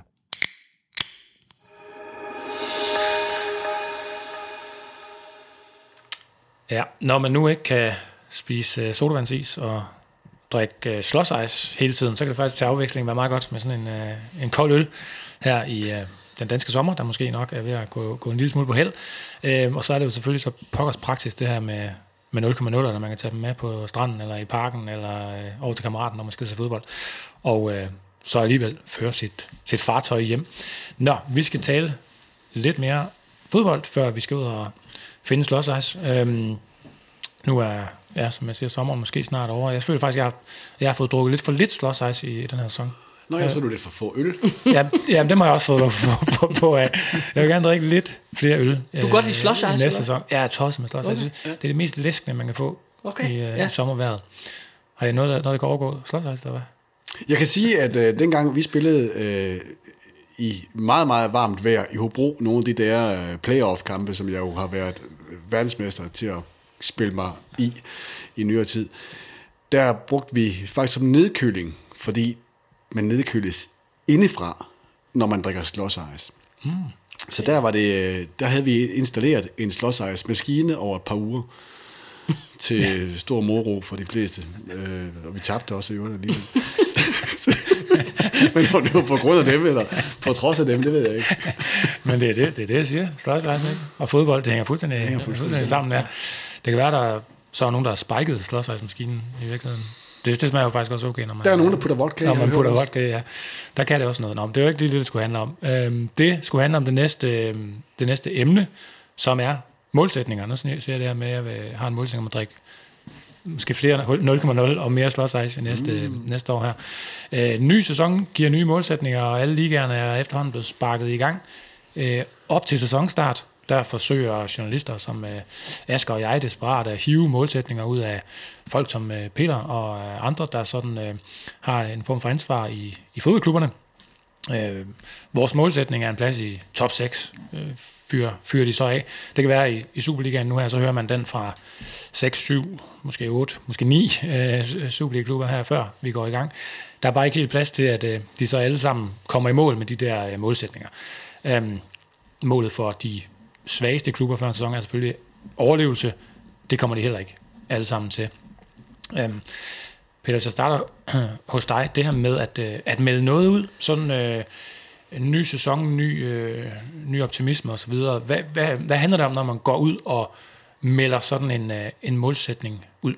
Jeg har altid synes, det var lidt latterligt, at, øh, at man skulle gøre det. Men der er jo nogle, der er jo visse steder, man er nødt til at gøre det. Altså børsnoterede selskaber, herunder fodboldklubber, AS, øh, Øh, er øh, forpligtet til at melde målsætninger ud. Øh, der er jo også nogen, der argumenterer for, at det, det kan blive selvopfyldende profetier. altså, når vi nu måler, sætter den her målsætning op, så er der en sandsynlighed for, at det går i opfyldelse, fordi det er det, vi skal nå. Og vi, øh, øh, nogen vil endda sige, at øh, man skal øh, sigte højt. Øhm, og det så ligesom på den måde påvirker. Det mest latterlige, jeg var med til, det var i... Øh, det var i øh, opstarten til, øh, til sæsonen 93-94, hvor jeg spillede i Silkeborg, og hvor og hvor klubben ikke alene præsenterede en øh, ny st- øh, træner, der det var vist nok i virkeligheden i 92, øh, og det var Bosse Johansson, og samtidig med, at de så præsenterede ham, så sagde de, og i 1994, der ville vi være danske mestre. Og vi synes alle sammen, det var da det mest fuldstændig utopiske og tåbelige, vi havde hørt om, og bare fordi de sagde, det blev vi, det er jo ikke, de gav det af sig selv. Men det blev vi. Øh, så øh, så øh, nogle gange så virker det. øh, men typisk som træner har jeg synes, at det var, altså, man kan jo godt sige, at det er utroligt kedeligt at bare gå ud og forsøge at få samlet så mange point sammen som muligt, og så må vi se, hvor langt det rækker, og vi tager en kamp ad gangen. Det kan jo godt ske, at det er, altså det er jo bare øh, snak, men det er jo i virkeligheden det, man gør. Altså, det, det, det er jo det, man gør. Altså, man forsøger jo at forberede sig så godt til den kommende sæson som muligt, og man forsøger undervejs i sæsonen at forberede sig så godt man kan til den enkelte kamp, og så prøver man så at gå ud og se, om man ikke kan vinde den. Ikke? Altså, det, det er jo rent faktisk det, der sker. Øh, og, og, og så er det klart, hvis man er i FCK, og har en betydelig øh, større økonomi end alle andre, så vil det være latterligt ikke at øh, melde ud, at vi går efter at blive mestre, øh, og så videre. Øh, og oprykkerne vil typisk sige, at hvis vi kan klare at overleve, så vil vi være glade. Ikke? Altså, på den måde, der, der giver det jo mening at sige det.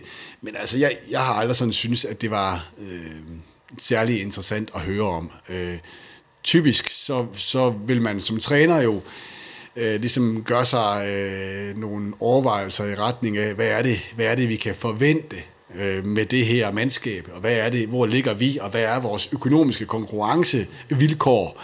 Øh, øh, så det giver mening for, for OB at tale om, at øh, vi skal helst kunne spille os ind i top 6, og det, bliver, det giver mening, hvis man er veldig skuffet over ikke at være i top 6, hvis man er AGF eller OB. Øh, men ellers så, så, giver det vel en eller anden mm, pejling, at, øh, at man kan skuffe, hvis man ikke er øh, i det øh, økonomiske farvand, som man ligesom repræsenterer. Ikke? Øh, men jeg har aldrig synes, det er så, sådan, så interessant at, disku, at skulle diskutere, men selvfølgelig skal man skulle, skulle stå på mål for de forudsætninger, man har. Men jeg tænker også sådan udefra set, eller, eller som journalist, at hvem er det egentlig, man kommunikerer til, hvis vi nu tager øh, ja. aktionærerne ud af ligningen? Mm. Altså siger man, hvis vi nu, øh, vil det typisk være en sportschef måske, eller en træner, der, der vil melde noget ud i medierne. Øh, det er vel ikke en, en, den økonomiske, øverste økonomiske Nej, man har jo typisk øh, sådan et sportsligt udvalg. Ja. Øh, og, og, og man har typisk øh, et budget. Ikke? Og så, øh, så sidder det der sportslige udvalg med en økonomidirektør og en administrerende direktør og en sportschef og en træner måske. Mm. og så, så pejler man sig ind på et eller andet, og så afhængig af, hvor du nu er henne, altså hvis du er i Viborg, så, så spiller man lavt ud, fordi man er tilbageholdende med ikke at være for prallende måske. Og hvis man er øh, i øh, Midtjylland, som har en anden selvforståelse øh, og har en anden profil, så er man måske med lidt højt ud. Ja. Øh, Så det, det kommer derfra oftest, det kommer ikke fra en bestyrelse for eksempel. Nej, det tror jeg ikke. Altså, der kan være noget med en bestyrelse, de som har et ansvar, for, mm. som jeg sagde før, i forhold til at det er rent... Øh, øh, øh, hvad kan man sige, øh, altså man er forpligtet til at melde noget ud. Mm. Men den sportslige placering ind i, et, ind i en tabel øh, og udmeldingen derfra, det vil jeg sige, at i det om, omfang, at man gør det, der vil det typisk være et sportsligt udvalg, som så ender med at sætte sig øh, et eller andet mål, som man melder ud. Og, øh, Men kan man så ikke sige, at, at, at man gør det for, øh, altså man kommunikerer på flere planer Ja. næsten. Altså man, man kommunikerer til medierne og derigennem til fansene og offentligheden, men måske også til spillerne. Altså der ligger Ja, vel også en, en, en, en, et form for pres, eller en form for en opfordring til spillerne i, i, i at formulere en målsætning. Ja, og man, man bruger det selvfølgelig også. Altså, man kan jo sige, at, øh, at hvis man... Øh, altså, når man ansætter trænere, for eksempel, eller man vurderer sine trænere, så har man jo sådan fra en bestyrelsesside, eller en, et sportsligt, øh, en sportslig ledelsesside side en idé om, at hvis vi ikke ligger i top, hvis vi ikke ligger i top 6, så underpresterer vi. Mm. Og det er træneren faktisk ansvarlig for. Ikke? Så, det, så på den måde, der giver det jo mening, at man siger, vi stiger efter det her, det her, du skal, du skal kunne se på vores trup, vores spil i sin helhed, øh, hvad der måtte være af parametre, der spiller ind for, at vi kan præstere.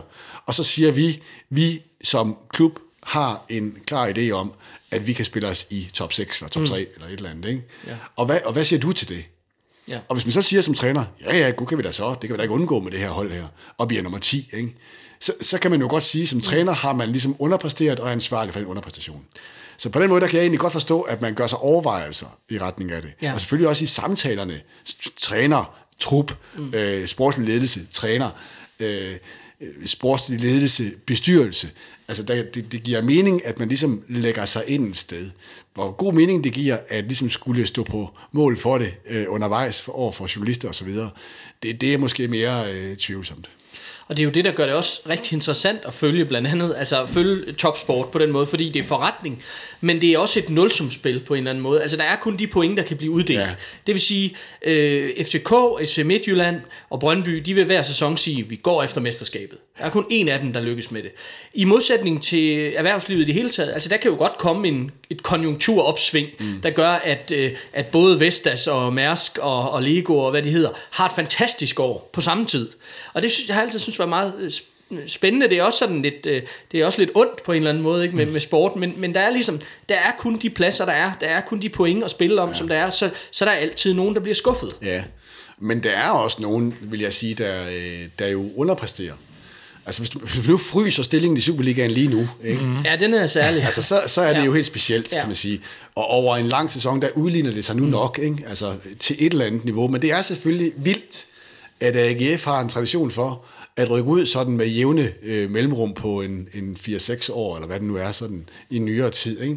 Det, det, det er jo vildt, når man er Danmarks næststørste øh, by, og, og måske på top 3-4 stykker, ah, fire måske, i, øh, i dansk fodbolds, øh, i det økonomiske øh, regi. Ikke? Øh, og tilsvarende er det rigtig flot, at, øh, at, at Randers jo ligger ret solidt øh, i nyere tid i top 6, mm. øh, når nu deres øh, forudsætninger, i hvert fald økonomiske forudsætninger, ellers er relativt begrænsede.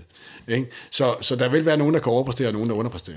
Men kan man så, hvad vil man gøre i de klubber? Nu er det ikke, fordi du er inde i hovedet på, på de folk i Randers eller AGF, øh, men, men, men hvis vi nu siger, at Randers øh, kontinuerligt år efter år øh, overpræsterer, kan man sige, mm. så er vi jo næsten ude i, at de så ikke overpræsterer længere, for så er de bare så gode. Rigtigt. Men, men, men, men hvordan er øh, målsætningen så i sådan en klub? Vil man stadigvæk melde konservativt ud, eller, eller øh, altså ud fra økonomien? Er det meget økonomien, man ser på at sige, okay, vi er den 8. største klub i Danmark, vi, øh, det er vores målsætning at blive... Øh, Ja, og så kan man jo selvfølgelig lægge nogle andre faktorer ind. Ikke? Ja. Ja. Så kan man sige, at vi, vi, er, vi er nummer 8 for så vidt den økonomiske konkurrencesituation, men vi har den bedste træner. Så, øh, så derfor så synes vi nok, at vi kan overpræstere lidt i forhold til det. Og omvendt, altså øh, Midtjylland øh, har øh, bedste forudsætninger for at komme i top 2, men de har så en dårlig træner. Eller hvad man nu vil sige, ikke? Altså, så, øh, eller de har et pres, de ikke kan leve op til, eller de skal også spille de skal også spille i europæisk fodbold, så det vil tynge dem lidt ned, og du ved. Så på den måde kan man lægge nogle forskellige faktorer ind, hvor man kan, hvor man kan rimelig gøre, at man overpræsterer, mm. øh, sådan isoleret i forhold til den økonomiske konkurrencesituation. I, I Nordsjælland har de jo været meget dygtige meget længe, Øh, det er lidt svært at gennemskue, hvor mange penge de bruger, men, men de ender øh, jo, øh, i hvert fald hvis du tager i fjor, ud af øh, den, de seneste hvad, 10 år eller sådan noget, så har de jo gjort det meget, meget godt øh, med deres koncept. Ikke? Og det er selvfølgelig også, der har man måske et parameter, der hedder, at vi har et velfungerende koncept, vi har øh, nogle af de dygtigste talenter i, i, i landet, og så har vi i øvrigt en konkurrencemæssig fordel i, at vi har en kunstgræsbane som vi kan dygtiggøre os på. Altså det er jo forskellige parametre, ja. man kan sige. Og jeg tænker også på et andet parameter i forhold til en klub som FC Nordsjælland, det kunne også være øh, Lyngby i gamle dage, øh, øh, øh, men det her med ikke at have så stort et pres på sig, ja. det kan jo også være et parameter, ja, ja. at vi ligesom, vi har bare os selv, vi skal, vi skal koncentrere os om, hvor man måske i Aarhus næsten kunne regne omvendt ja, ind, med ind i, i, i, i ligningen, at, at der er et uh, uforholdsmæssigt stort uh, forventningspres. Ja, altså da vi sidste år, øh, eller seneste sæson her, hvor jeg var i, i Vejle, øh, og, og, øh, og jo skulle kæmpe hårdt for at undgå nedrykning, øh, så var jeg alligevel øh, i min øh, måske lidt, opti- måske lidt for optimistiske tilgang til det, men jeg troede alligevel rent faktisk på det, da vi gik ind i foråret, hvor vi vidste, at, øh, at det blev AGF, som ville være en del af bund øh, 6. Så tænkte jeg, at AGF de får problemer, fordi at de kan ikke holde til det. Det gør langt, langt mere ondt at spille i bund 6 og have øh, nedrykning som en reel risiko i AGF, end det gør for de to hold, der har ligget med røven i vandskorben altså, i, i, i en kaso her, øh, Sønderjyske og, og også i Vejle. Og det vil heller ikke gøre så ondt i Nordsjælland. Mm. Altså, at man lå dernede. Men AGF, som bare teoretisk nedrykningstruet, og med en lidt skidt start og så videre, ikke? og kontra en god start i Vejle eller i Sønderjyske, så ville det faktisk begynde at gøre rigtig, rigtig ondt i AGF. Og derfor så havde jeg faktisk forudset, at AGF kunne være dem, vi skulle fange. Mm. Øh, på grund af, ikke på grund af, at vi nødvendigvis havde bedre hold, eller en bedre træner, eller, eller noget i den retning, men bare fordi, at det parameter, at være i AGF, og rent teoretisk, sådan når der manglede 5-6 kampe, stadigvæk kunne rykke ned. Mm. Det blev de hele tiden. Det kender jeg jo øh, også fra min egen tid i AGF. Altså, der er jo meget, meget større opmærksomhed, og der er en storytelling omkring netop det fænomen, at man kan rykke ned. Og det spillede i høj grad ind i forhold til, at AGF slet ikke kunne spille fodbold øh, i, øh, på det niveau, som de sædvanligvis har gjort, da de gik ind i den slutfase der, og hvor de jo, jeg vil ikke sige, at de var heldige med ikke at rykke ud, men, øh, men det var meget, meget tæt på, ikke? Mm. Ja, interessant det er sådan uh, mentalt spil der også i forhold til, hvem der har hvilke mål. Um, og hvis man, øh, hvis man vender om det der med at nedtone egne mål nogle gange, så kommer man så at tænke på sådan en som, øh, som Ranieri, der Leicester for nogle år siden efterhånden vinder mesterskabet, bliver ved med at sige, øh, nu har vi så mange point, så vi kan ikke, nu kan vi ikke rykke ned i hvert fald. Det er dejligt. Mm. Men ligger stadig nummer et, og sådan går ikke efter. Ej, nu har vi så mange point, så vi sikrer top 8, ja. top 6, 4. Han blev med at, at opjustere lidt løbende, men han vil ikke sige på noget tidspunkt. Altså, er det øh, for at beskytte spillerne? Det handler det om, om, om det mentale, når man sådan, øh, kommunikerer på den måde? Det virker som om nogle gange, det kan være, det kan være farligt at sige, at vi går efter guldet. Ja, altså det er der nogen, der er optaget af, og igen AGF øh, har jo ligesom, i hvert fald som sådan en, en udtalt, øh, måske klog og skade, øh, idé om, at nu skal vi passe på, at vi ikke mister jordforbindelsen. Altså en, en så udtalt nærmest strategi, at jeg e- efter AGF vandt deres første kamp i 100 år, her for et par uger siden med Uwe Røsler, øh, var han ude at sige, at han vil godt lige mane til ro i, i rækkerne. Nærmest, det blev sådan nærmest et, et kontra-statement, ikke? Altså, man føler, man var nødt til at gå ud ligesom og dæmme sig. Så, så vidt er det trods alt, ikke vel? At man har vundet en fodboldkamp, og alle nu tror, at vi bliver mestre her. Det tænker jeg ikke, den egentlig var begyndt at, at, at, at røre på sig endnu, den der... Han havde læst op på lektien. Ja. Selv i AGF, der tænker jeg, der, der vil man måske nok kunne indse, at efter to kampe og tre point, så, øh, så er det ikke sikkert, at vi bliver... Det er ikke 100% sikkert, at vi bliver mestre i år, vel? Øh, så. Men ligger der også noget, sådan noget, bare sådan noget overtro lidt i det for nogen. De vil ikke sige det højt. Ja, altså de det er vel sådan et eller andet med hovmod står for fald, ja. eller hybris, eller mm. ja, i AGF, øh, jeg ved ikke hvorfor, om det er rimeligt overhovedet, men man snakker rigtig om, at Erik Rasmussen sagde et eller andet på et eller andet tidspunkt for 15 år siden, da det så endte, da det endte, de rykkede ud, ikke? altså mm. i, uh, i 9-10 sæsonen. så der er sådan nogle ting, og, og AGF synes jeg også sådan lidt uretmæssigt for ry for, Altså, jeg, det- altså det der, som Uwe Røssel nu var ude at sige der, øh, jo kommer jo formentlig af, at, at, at, at det er ligesom en saying, eller det er ligesom, øh, det står ligesom til trone, at i AGF, der er man selv overvurderende og mester jordforbindelsen. Ja. Det er man jo ikke. Altså, man er jo bare glad og håber Ja. og holder med sit hold. Altså, jeg, jeg synes, at den der ja. fortælling er, også er, øh, er en falsk fortælling i virkeligheden. Men det er meget sjovt det her med, vi var lige inde på i starten, det her med, hvis man er FCK i Danmark, så skal man skulle melde ud, at Ja. ja. vi mester. Ikke? Der er ligesom sådan en, øh, det, det, det, det forventes der, mm. øh, og, og alt andet vil være latterligt. Øh, og, og det er jo lidt det samme, hvis vi ser på en klub som Real Madrid i Spanien. Ikke? De melder jo altid også ud, de skal vinde det hele. Ikke? Og Ancelotti var ude for nogle dage siden og sige, vi, vi, vi skal vinde alt det, vi er med i, øh, i, i den her sæson. Ikke? Og det er, det er Supercup det ene sted og det andet sted, og det er VM for, for klubhold, og det er Ja. Champions League og turneringer osv. Og det forventer man af Real Madrid. Og så er der nogen, der går lidt den anden vej. Så hørte jeg næsten, jeg tror nærmest det var samme dag, hvor Ancelotti sagde det her, så sagde Mourinho, for han spiller altid det der lillebror-kort. Det har han gjort hele sin karriere, selvom han har været i nogle af de største klubber. Han blev spurgt, om, øh, om Roma kunne blive mester i år, fordi der er sådan en, for en gang skyld faktisk en, en meget positiv stemning om, i Rom. Der er ikke så meget nervøsitet om det, og de vandt den her Conference League, som er en lille turnering, ikke? men øh, trods alt en, en, det første trofæ i rigtig, rigtig mange år. Og han blev så spurgt, om der var mulighed for mesterskab, og hvordan med top 4 og sådan noget. Så sagde han, at, at, øh, at øh, han ville være glad for en 17. plads. øh, fordi øh, der var kun tre andre klubber, der havde brugt færre penge på transfermarkedet. Ja. Sådan et eller andet. Og selvfølgelig mener han ikke det. Han vil være den første, der vil dø af skam, hvis det sker. Øh, men, men han har altid brugt den der øh, øh, øh, lillebror-fortælling, eller den der om, øh, de andre, de er så meget større og bedre end mig, øh, og, og, og hvis han så lykkes med noget, så kan han jo så også ligesom hyldes endnu mere for det. Så det er sådan to forskellige strategier, Madrids og så og, og Ancelottis på den ja. ene side, og så Mourinho's på den anden side. Men det er også lidt, at, altså det er også lidt et forsøg på at frede sig selv måske. Ja, ja. Ikke? Men jeg synes for eksempel, hvis vi, hvis vi ser sådan stadigvæk på, øh, på Superligaen som eksempel, så synes jeg, at man har smidt træneren under bussen, så at sige, i OB for eksempel, i mange år. Altså OB er en klub, der sådan lige akkurat glider ind i top 6 i øh, økonomisk regi. Mm. Men alligevel, så er det en kæmpe skuffelse, når Jakob Mikkelsen øh, ikke hver år kommer med i top 6. Og ikke noget særskilt øh, fedt eller flot, at, øh, at når han så bringer OB i top 6 for første gang i 100 år, vel, men det var da bare, hvad man kunne forvente af en klub med den størrelse. Men den størrelse klubben har, er rent faktisk ikke så stor, at man kan sige, at hvis Nej. det er sådan, vi, vi ligger i det lag, altså det vil du sige sådan inden for en to-tre pladser, ikke? hvor det må være rimeligt sådan lidt plus minus at placere sig i forhold til de øvrige klubbers konkurrencedygtighed på den økonomiske front. Altså der synes jeg, at, at man har været alt for hård i kritikken i forhold til, at OB igen i år kun blev nummer 8. Men det er faktisk ikke særlig langt Nej. fra det, som i virkeligheden er deres konkurrencemæssige øh, situation.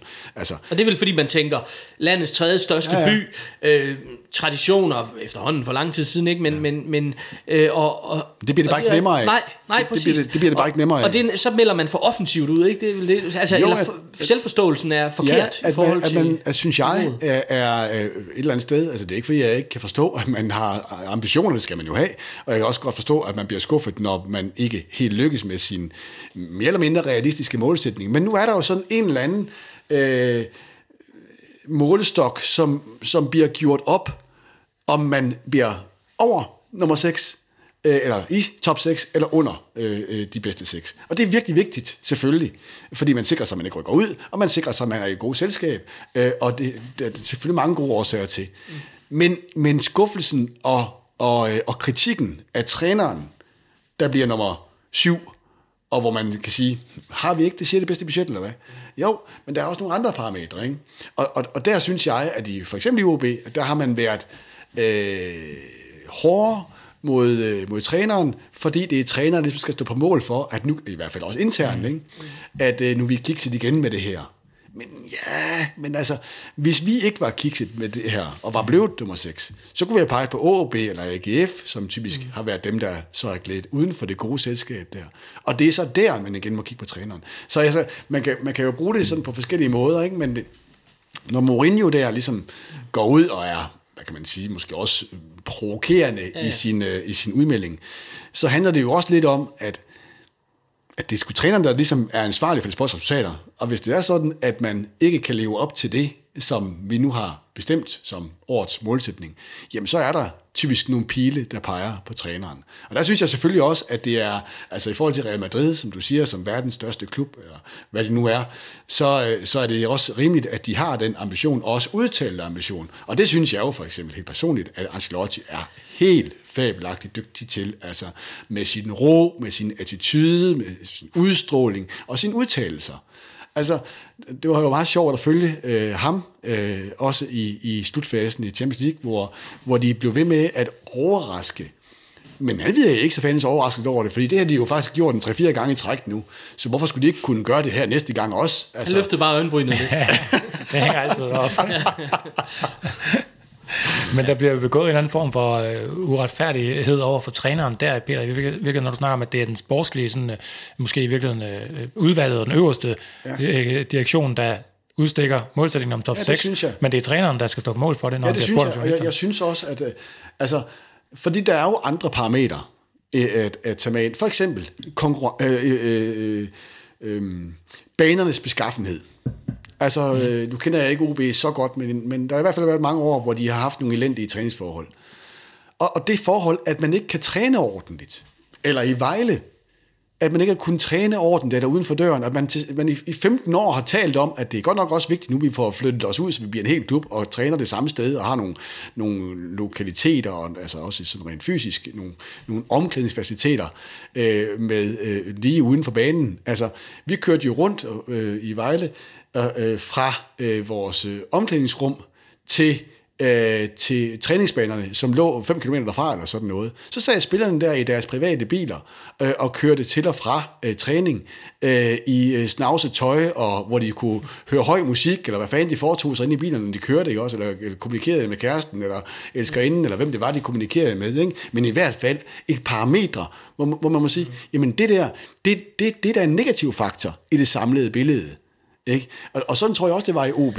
Så hvis OB sådan havde det 6. højeste øh, budget, så var der selvfølgelig en rimelighed i, at man indplacerede sig der. Men der er andre parametre også. For eksempel sådan noget. Og der mener jeg, at træneren, mm, til et eksempel, i OB, har været øh, behandlet, øh, jeg vil ikke sige respektløst, fordi vi får jo typisk løn for det, vi laver, og øh, skal stå model til, til både det, der er rimeligt og urimeligt. Øhm, men, men hvis man ligesom går ind på en, en faglighed, så synes jeg, at man overser noget. Jeg synes, at der har været en for hård kritik af de trænere i nyere tid i OB, som ikke helt er kommet ind i top 6, men kun lige er blevet nummer 7 eller sådan. Og nu er de langt fra top 6 OB, så nu er, nu, nu er der måske en, endda ekstra pres, øh, fordi man er så langt fra mål, mm. målsætningen. Det er, der, altså, det er der jo også en rimelighed i, det er klart. Ja. Men, men det er mere det der med, du ved, at man, at man øh, som træner skal være ansvarlig for, at man når ja. ind i lige akkurat for så vidt OB i det gode selskab, og hvis ikke, så er der virkelig grund til at kritisere. Men der glemmer man bare, at der er nogle forhold, der også spiller ind. Mm. Ja, hvor øh, nu kan syvende pladsen jo så være vejen til Europa og så videre, ikke? men hvor ellers, at man vil sige, syvende pladsen, øh, målbart fiasko, pladsen, et point mere. Øh, ja, succes. Øh, Asger, det fordi, handler det her om, altså vi som journalister elsker at opbygge vores helte, fortællingerne, øh, bygge dem op, og så hovmod står for fald, pille dem ned igen. Det er nærmest blevet en kunstart, det her med også at, at, at, at pille øh, heltene og mm. historierne, klub, klubberne fra hinanden igen, når det så lige præcis går, går dårligt. Handler det om, at vi skal have noget at komme efter dem med. Det her med, at vi vil gerne have, have jer til at sige, I går efter det, mm. det kunne I ikke leve op til. Ja, det, det er klart, der ligger også en mediefortælling i det, men jeg synes også, at sportens natur, eller sporten i sig selv, er jo også med til at bygge op og, og rykke folk ned. Altså, det jeg snakkede om før med det her nulsumspil, altså der er kun de øh, point, vi spiller om. Og der er kun øh, de pladser, øh, der er ikke to, der kan ligge på 6. pladsen. Øh, en må nødvendigvis ligge på 7. pladsen, så det ligger også bare i konkurrencesportens natur, at nogen skal have fiasko. Øh, vi kan ikke have en helt Superliga-sæson, hvor alle er glade, fordi så havde vi ikke at gøre med konkurrencesport. Altså, og det er jo det, er jo det, det er onde ved det. Øhm, jeg sidder også og tænker på det her med, øhm, i forhold til de klubber, du har været i, Peter, om man Øh, nu taler vi om de her ydre øh, målsætninger, som man formulerer øh, højt for sig selv og for spillertruppen og for aktionærerne osv. Men opererer man også med nogle, men, altså internt med nogle målsætninger, altså, som kan være delmålsætninger. Altså kunne man forestille sig en klub, man siger, vi kigger på kampprogrammet i august, september, oktober. Vi mm. starter egentlig ret nemt ud. Mm. Øh, vi har hjemmekampe mod de rigtige osv., og, og vi vi skal have øh, 22 point 1. oktober. Ja. Eller, eller er det... øh, Eller går Det er der nogen, så- der gør. Okay. Det er der nogle træner, der gør. Over de næste tre kampe, der skal vi have Ja. fem point. Ikke? Og så har man sagt, at vi spiller nok uafgjort der mod Brøndby. På udebane, det er sjældent, man siger, at vi kan ikke slå Brøndby. Nej. Vel, altså, Man får sjovt nok altid uafgjort, ja, også i de svære altså, kampe. de svære kampe, der får man kun et point, ikke? Selvom det er øh, ja. Horsens, der skal i parken. Ja. Det giver så tre. Men øh, øh, det er der nogle træner, der gør. Men det har du ikke gjort. Nej, altså det, det, det, er- det er ikke fordi, at jeg selv synes, at jeg er mere kedelig, kedelig end de fleste andre. Men jeg har det bare sådan, at uanset om vi skal møde nummer 1 eller nummer 10, så det kan godt ske, at jeg synes hos mig selv, eller i mit, min stab, eller hvis jeg taler med nogen, det er ikke fordi, jeg ikke vil sige, at vi har en bedre sandsynlighed for at kunne slå dem, der ligger nummer 10, dem, der ligger nummer 1. Men ikke desto mindre, så er, øh, så, så er rytmen bare, og indgangen jo, at det kan godt ske, at man efter kampen accepterer et uafgjort resultat. Det kan jo endda være en målsætning at tage til Brøndby eller FCK og, og, og spille efter og 0-0, og så håber vi på, at vi kan kontre en ind eller et eller andet. Ikke? Øh, men, men vi kan jo ikke gøre andet end at forberede sig bedst muligt hver dag op til den enkelte kamp, der står for. Og så kæmpe røv ud af bukserne og alt det der. Ikke? Det, man, man kan bare ikke rigtig gøre andet.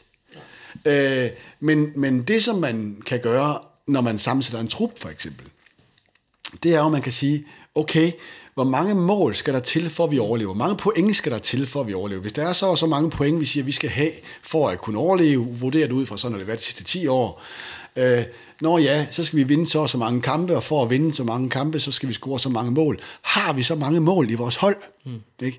Altså, vi har et par angriber, men de scorer fandme aldrig, vel? Øh, så har vi en kantspiller, han er ganske god.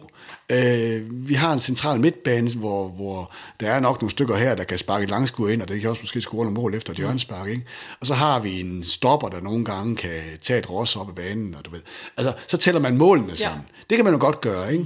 Og, og, og, og man kan sige, men altså, øh, når vi, når vi, så længe vi spiller den her øh, hjemme-ude øh, turnering, hvor alle holder med, jamen, så, giver det rimeligt, så, så er det rimeligt, at vi øh, ligesom ligger på en 10. plads. Ikke? Men, men det vi så skal gøre, når det er sådan, vi skal til at møde de her hold her, øh, som er lige så gode som os. Altså i for eksempel et nedrykningsspil. Ja, i et nedrykningsspil. Ikke? Ja, men her vil vi være stærkere på det og det parameter her, og der, vi må ikke ende med at rykke ud, så vil det være virkelig skuffende. Øh, men sådan kan man selvfølgelig godt gøre det op, ikke? Øhm, Eller sige, ham her angriberen, han har igennem de sidste mange sæsoner vist, at han scorer 10 ligamål Ja, ja. hver eneste sæson. Ja, altså Hu- så han er god til, øh, for det. Fuldstændig. Altså man kan sige for eksempel i Hobro, der havde de jo en sæson, altså der har de jo, der har Jens Hammer været meget, meget dygtig til at hente øh, angribere ind. Altså det har været Vildesum, og det har været Paul Kirkevold og så videre, så videre ikke? Øh, hvor, hvor man kan sige, det, det, det, er bare, det er bare stærkt, altså at man har en angriber, der scorer så mange mål. Problemet er selvfølgelig, hvad nu det år, hvor, han, hvor vi ikke har ham? Altså hvad nu det år, hvor, hvor vi så rykkede ned, og hvor Paul Kirkevold var skadet hele tiden? Så havde man jo indkalkuleret, for at vi skal kunne klare os og overleve i, i, i Hobro, så har vi brug for de der 20 mål, som Paul Kirke- Kirkevold han er, han er garant for. Mm. Men hvad nu, hvis han er ude halvdelen af kampene? Og når han så kommer tilbage, så har han kun et øh, 80%-niveau tilbage. Ikke? Fordi hvis, man, hvis han ikke scorer de mål der, så taber vi de kampe, som, som de har affødt øh, i, i de foregående sæsoner. Ikke? Øhm, så det kan man jo godt sige at kalkulere med. Altså det kan man jo især også gøre, for eksempel i et slutspil, når man ligesom skal, skal overveje, øh, hvad kan, hvad, kan vi, hvad kan vi regne med? Altså, hvordan ser det her ud? Vi har mødt Nordsjælland og Silkeborg på udebane, gudske tak og lov, så har vi dem hjemme, hvor de er meget svagere. Ikke? Øh, eller man kan sige, at... Øh, øh, at vi, øh, vi stod i den situation i efteråret, at vi havde, øh, vi havde vores bedste angriber skadet, men han er heldigvis klar igen og får en god opstart her. På den måde giver det mening at ligesom lave en, øh, en kalkyle og sige, jamen altså, og hvem fanden man skal sige det til, men jeg havde for eksempel brug, jeg havde, jeg havde brug for at sige det i Vejle, øh, efter at vi havde haft den første øh, tredjedel, måske i virkeligheden uden mig, som havde været alt for dårlig, og så havde vi den, den midterste tredjedel af sæsonen, hvor, hvor, øh, hvor jeg var, og hvor den ene halvdel af den tredjedel øh, var alt for dårlig, men den anden halvdel, altså slutningen på, på året der, faktisk gik så godt, at det gav mening, i hvert fald sådan internt at sige, det her, det kan vi altså godt klare, mm. og der er alt muligt god grund til at tro, at vi bliver endnu bedre af at få tid til at, at, at spille hinanden sammen, og jeg får justeret truppen og så videre, kunne jeg fortælle til dem, der tvivlede på både os og mig, øh, og vi kunne komme godt i gang og så videre. Ikke? Det, hvis, hvis det kunne lykkes, så så vi faktisk ind i de der 12 eller 10 sidste kampe, hvor det, hvor det ikke var sådan helt absurd tale, at, øh, at kunne i hvert fald fortælle sine spillere som træner, at det kan vi godt, det her venner. Ikke? Altså, der skal ikke ret meget til. Øh, vi, vi er blevet meget bedre, og vi, vil, og vi vil blive meget bedre, hvorimod eksempelvis AGF ikke vil blive bedre, og i et slutspil, der vil de være rystende nervøse. Ikke? Altså den fortælling kan jo være nyttig at, at præsentere sine spillere for, hvis man er sådan et sted, som vi var i Vejle, hvor man har mistet måske lidt troen på det. Så det, det, det er rigeligt, alle de andre ikke tror på os, men vi har grund til at tro på det, venner. Ikke? Og så kan den kommunikationsstrategi, eller som du også sagde, fortælling, ja. den kan så faktisk blive et sportsligt øh, middel. Ja, og, men det er nødt til at være troværdigt. Ja. Mm. Altså, der er jo ikke nogen, der tror på mm, en løgnhistorie. Altså, det vil hverken omverdenen eller spillerne acceptere. Men hvis man kan give en troværdig, faglig, øh, overbevisende fortælling, så kan man benytte sig af det. Med fordel selvfølgelig. Ikke? Det, det, kræver, at man kan kommunikere, og det kræver også, at man kan rimeliggøre øh, det, som man står og taler om. Og det er jo også det, nu nævnte jeg Mourinho før, men der er også andre eksempler på ham mm. end ham, men han siger jo også noget andet til sine spillere. Ja, helt sikkert. Selvfølgelig. Ja. Og til sin stab, end han siger til, til, til tv. Ja. Så der er også de der forskellige øh, niveauer af kommunikation, alt efter hvem man, mm. hvem man adresserer.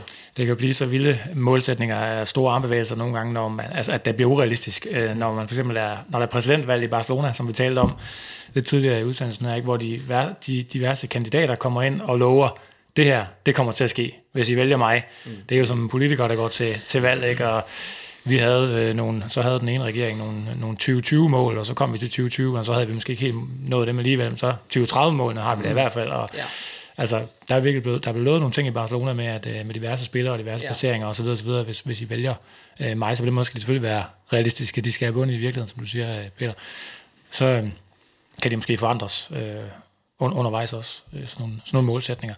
Man kan også have nogle øh, målsætninger til privatliv, for eksempel. Altså, som, der er jo mange, der kender nytårsfortsættet, øh, og mm. en eller anden målsætning for det kommende år, eller øh, man kan jo have sådan... Det er det, du har med Ice. Ja, det har jeg med Sloss Det er meget sådan opnåeligt, ja, vil jeg sige, ja. realistisk. Det er sådan lidt... noget mere Ice ned i, i sig en, selv. En, måske en Viborg-målsætning frem for en uh, FC Midtjylland.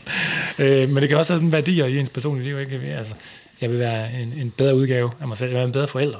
Jeg vil lege ja. noget mere med mine børn. Arbejder det med mål i privatlivet? Nej, ikke rigtigt.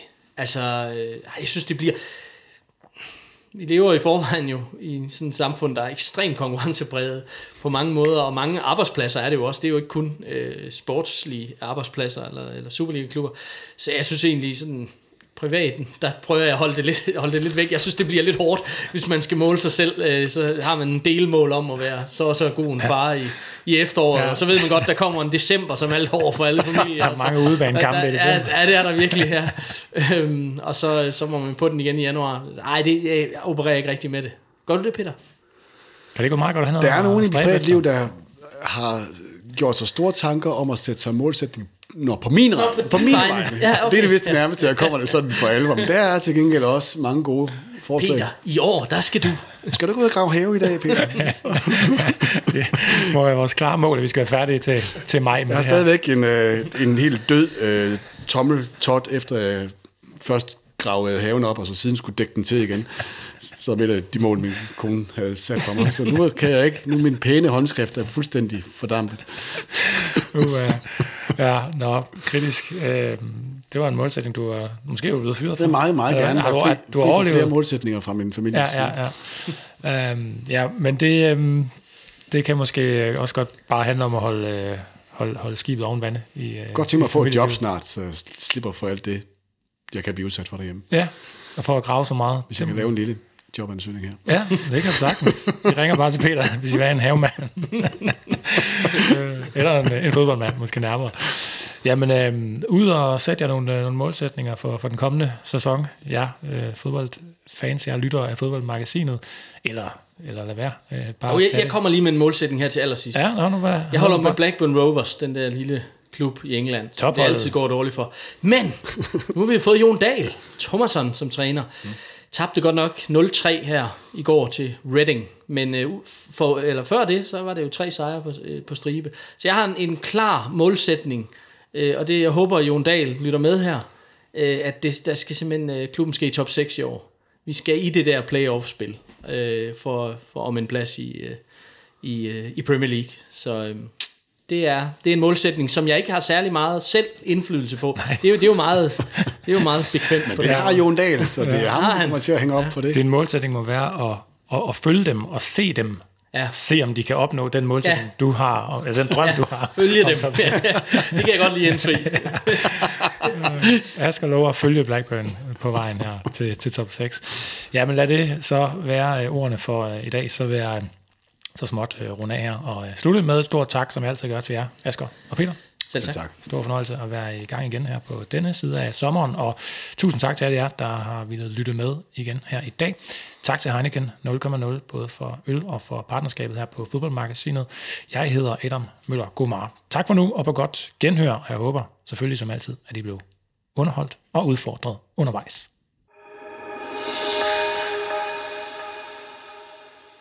Udsendelsen, du lige har hørt, er sponsoreret af Heinekens alkoholfri øl Heineken 0,0, Medianos faste partner på al international fodbold. Tak fordi du lyttede med.